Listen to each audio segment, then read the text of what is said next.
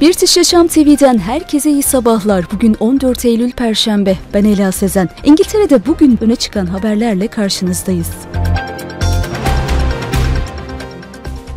İngiltere ekonomisi Temmuz ayında %0,5 daralma yaşayarak 7 ayın en hızlı düşüşüne şahit oldu. Ulusal İstatistik Ofisi, Haziran ayında %0,5'lik bir artışın ardından Temmuz'da gayri safi yurt içi hasılanın %0,5 oranında gerilediğini açıkladı. Oysa ekonomistlerin Temmuz ayı için beklentisi %0,2 daralmaydı. Ama bu düşüş beklentinin üzerinde yaşandı. Daralmanın ana nedeni olarak hizmet sektöründeki ve inşaat sektöründeki %0,5'lik, imalat sektöründeki %0 %1,7'lik daralma gösterildi. Özellikle sağlık çalışanları ve öğretmenlerin gerçekleştirdiği grevlerin hizmet sektörü üzerinde olumsuz bir etki yarattığına dikkat çekildi. Ayrıca Temmuz ayının yağışlı geçmesi inşaat sektörü için zorlu bir dönem oluşturdu. Hükümet yetkilileri bu olumsuz tabloya rağmen İngiltere'nin uzun vadede diğer G7 ülkeleri arasında hızlı bir toparlanma göstereceğini belirtiyor.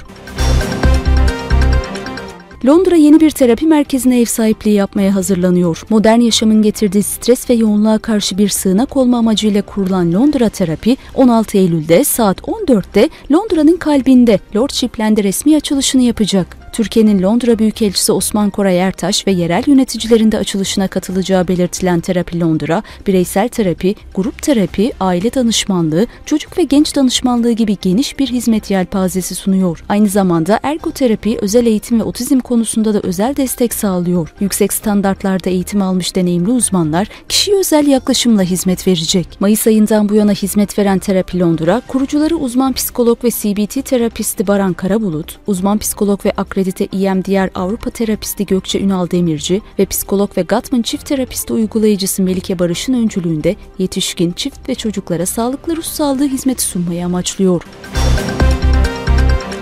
İngiltere'nin tanınmış seyahat markalarından First Choice, TUI tarafından genç seyahat severlere yönelik olarak yeniden canlandırıldı. 1994 yılında kurulan ve bir dönem İngiltere'nin önde gelen tur operatörlerinden biri olan First Choice, 2007'de TUI tarafından satın alınmıştı. Şimdi ise marka, uçuşsuz seyahat ve backpacking deneyimleri sunan bir tatil rezervasyon platformu olarak geri döndü. Mallorca'da paddleboarding, Slovenya'da rafting gibi aktivitelerin yanı sıra Girit'te yemek dersleri gibi farklı deneyimlerle gençlerin ilgisini ilgisini çekmeyi planlıyor. TUI, bağımsız seyahatleri tercih eden gençleri hedef alarak onları kendi platformuna çekmeye çalışıyor. Bu bağlamda First Choice, uçuşsuz seyahatler konusunda uzmanlaşmış Byway Travel'la işbirliği yaparak seyahatin sadece varış yeri değil, yolculuğun kendisinin de keyifli olabileceğini vurguluyor.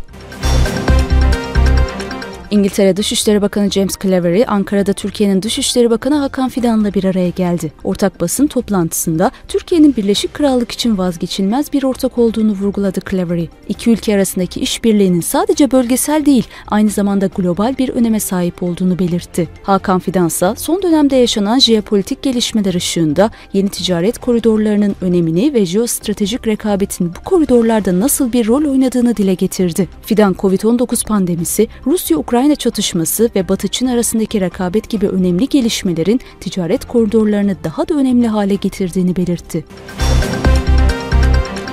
Özel sağlık hizmetlerine talep patlaması yaşanıyor. Yılın ilk çeyreğinde özel sağlık hizmetlerine olan talep benzeri görünmemiş bir artış gösterdi. Şirketler hem çalışanlarının sağlığını garanti altına almak hem de rekabetçi yetenek piyasasında öne çıkmak amacıyla çalışanlarına sağlık hizmeti sunma eğilimini artırıyor. Bu artış ulusal sağlık hizmeti içerisinde devam eden krizin gölgesinde gerçekleşiyor. Özel sağlık bilgi ağının verilerine göre bu yılın ilk çeyreğinde yaklaşık 227 bin kabul özel tıbbi sigorta kullanarak ödendi. Bu sayı 2000 2022'nin son çeyreğinde kaydedilen 219 binlik önceki rekoru aştı. Bu artış özellikle sigortalı planlardan kaynaklandı ve bunların %80'i şirketler tarafından finanse edildi. Sigortalı tıbbi tedavi sayısı da artış göstererek geçen yılın sonunda 149 binden bu çeyrekte 156 bine yükseldi. Şirketler artık çalışanlarının sağlığını kritik bir iş yatırımı olarak görüyor. Endüstri analistlerine göre uzun bekleme süreleri ve tartışmalı maaş anlaşmazlıkları gibi faktörler işletmeleri çalışanları için özel sigorta arayışına itti.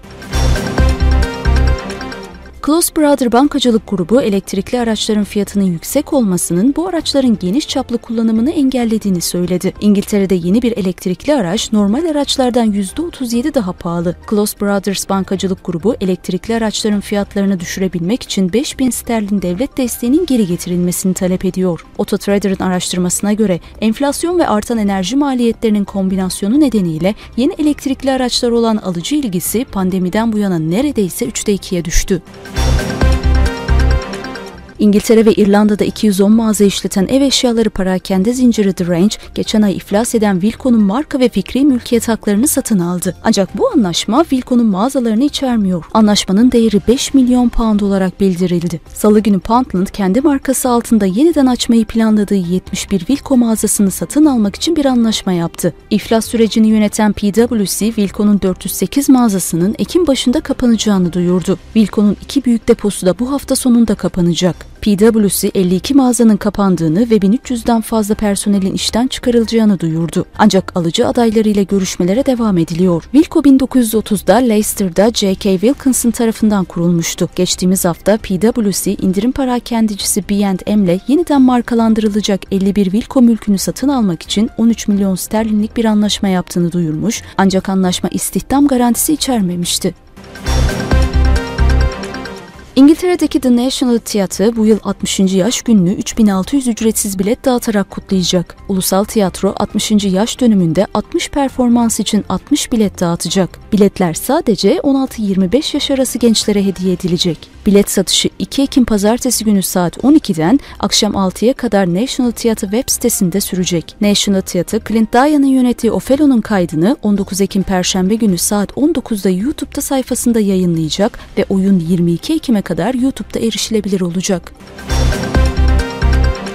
İngiltere'de bugünün sonuna geldik. Yarın yine aynı saatte karşınızda olacağız. Bizi takip etmeyi unutmayın.